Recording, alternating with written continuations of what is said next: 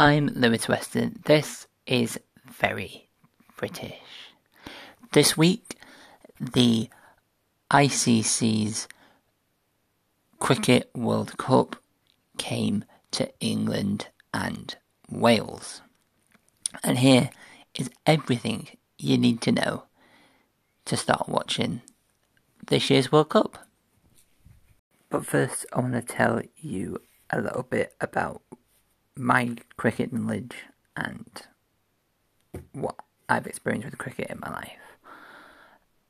I've never been a sporty person, but cricket has always been the one that I prefer. So when I heard that England and Wales were hosting the World Cup and that they are favourites to win, I thought, well, I may as well watch it, or at least the highlights because, yeah. So here are the teams that are competing in this year's World Cup. This is in order of world ranking, and therefore uh, the chances of winning the tournament. Afghanistan are the lowest placed team on the in the World Cup, with Sri Lanka following behind, uh, in front of them even at ninth place. Next is the West Indies, and then it's Bangladesh. Pakistan are placed sixth, and king of the top five is Australia. And of course, sixth is Pakistan. New Zealand and South Africa take fourth and third place respectively, with the top two teams in the world being India second and and England, of course, as favourites and world number ones in this form of cricket. Talking about the format, if you're used to T20 then you're in for a little bit of a longer match because this is full blown one day international cricket. 50 overs for each team. So, how does it work in terms of points? Is there a knockout stage and things like that? Well, for the it's kind of split into two parts. The first part is the round robin stage. Every team plays every other team for a total of nine games per team across the tournament. And then at the beginning of July, the semis kick off with the top four teams moving on. The other six get knocked out.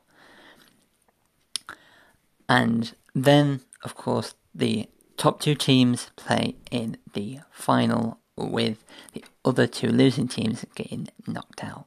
And on the 14th of July, we will get our winner. The dates you want to put in your calendar for the semis are the 9th, the 11th, and then, of course, the final on Sunday, the 14th of July. As I record this, there are two matches going on right now. New Zealand versus Sri Lanka, where New Zealand are batting and only need a few more runs, so it's very likely that they're going to win that one. And Afghanistan and versus Australia. The match is in its beginning stages, so I can't really say for sure who's going to win, but judging by the standings, Australia are probably going to win that one. Of course, by the time this episode comes out, you will know if you follow cricket. but there has been two games already. One on Friday and kicking off the tournament on Thursday. We'll go to the Friday game first. It was Afghanistan versus the West Indies. Afghanistan were all out for 101. If you know what that means, basically, every single. They batted first, so every single batsman was knocked out by the West Indies players, and they only managed to score 101 runs for their batting innings. The way the score works is you can run down the down the field, the part of the field where the batters bat. There's a section in the middle, and that gets you a run. Or you can hit the ball across the ground, and if it reaches a, the, a boundary, then that counts as a four. But if you hit it over the boundary before it hits the ground, then you get six runs. So the aim of the person who is batting first is to get as many runs as possible to make the other team's run chase as hard as possible. When it came to the game on Friday, the West Indies did win by seven runs as they successfully chased the 101 runs that they needed. Only three of their players were out with that uh, to achieve that 108 runs. But kicking off the tournament was England v South Africa. It was a really good game. I watched the highlights, by the way, the highlights are on Channel 4 and the live in the UK anyway, and the live show is on Sky Sports Cricket, the whole match, and post and pre match commentary. But if that is obviously a paid service. But if you haven't got Sky, then you can listen to the matches live on BBC Radio 5 Extra.